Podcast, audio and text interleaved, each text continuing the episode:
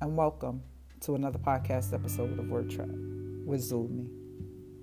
Today's episode Go comes from the poem Go, found on page 52 of Rotten Soup.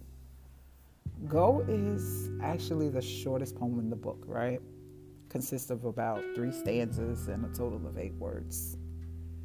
Go was penned on February 28th, 2018 at 9:15 in the morning. So everything that the ex-husband, roommate, warm body was doing was pretty much out on the open on Front Street. By this time, I figured out where he was going from Sunday to Thursday, through Thursday.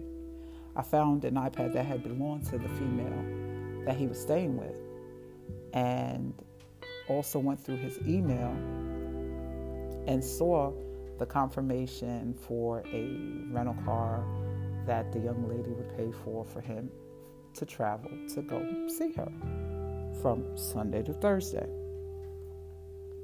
And I wrote this poem thinking, hmm, she thinks she's getting a whole good man, right? Because we all know how to pretend to be whatever we need to be temporarily, right? Like the poem The Stray says in my book, you know, even the bad boy can be a good boy for a little while, right?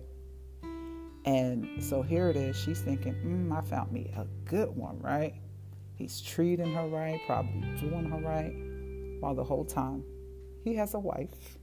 the poem reads Another woman's pain is another woman's pleasure. Go. And the stanzas end. Five days after penning this poem, I wrote a letter. Well, I wouldn't say a letter, uh, a sticky note telling the ex husband slash roommate, warm body, he has 30 days to be moved out, right? And, you know, as I reflect on this poem, it's pretty much, you know, people will hurt you, right? While pleasing and pleasuring other people, putting on this facade as if they're a good person for someone else, right?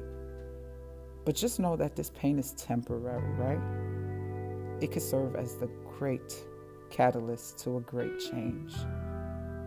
If any sister or brother listening to this podcast and is experiencing this type of pain, this type of betrayal, this type of hurt at the moment, please know that this pain is temporary.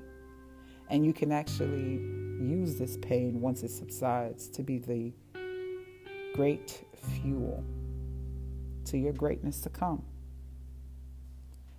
Remember to subscribe to Zulmi.com to stay informed of new updates and information. Thank you for lending me your ears. Remember to stop and see the beautiful poetry around you. Love, your poet, Zulmi.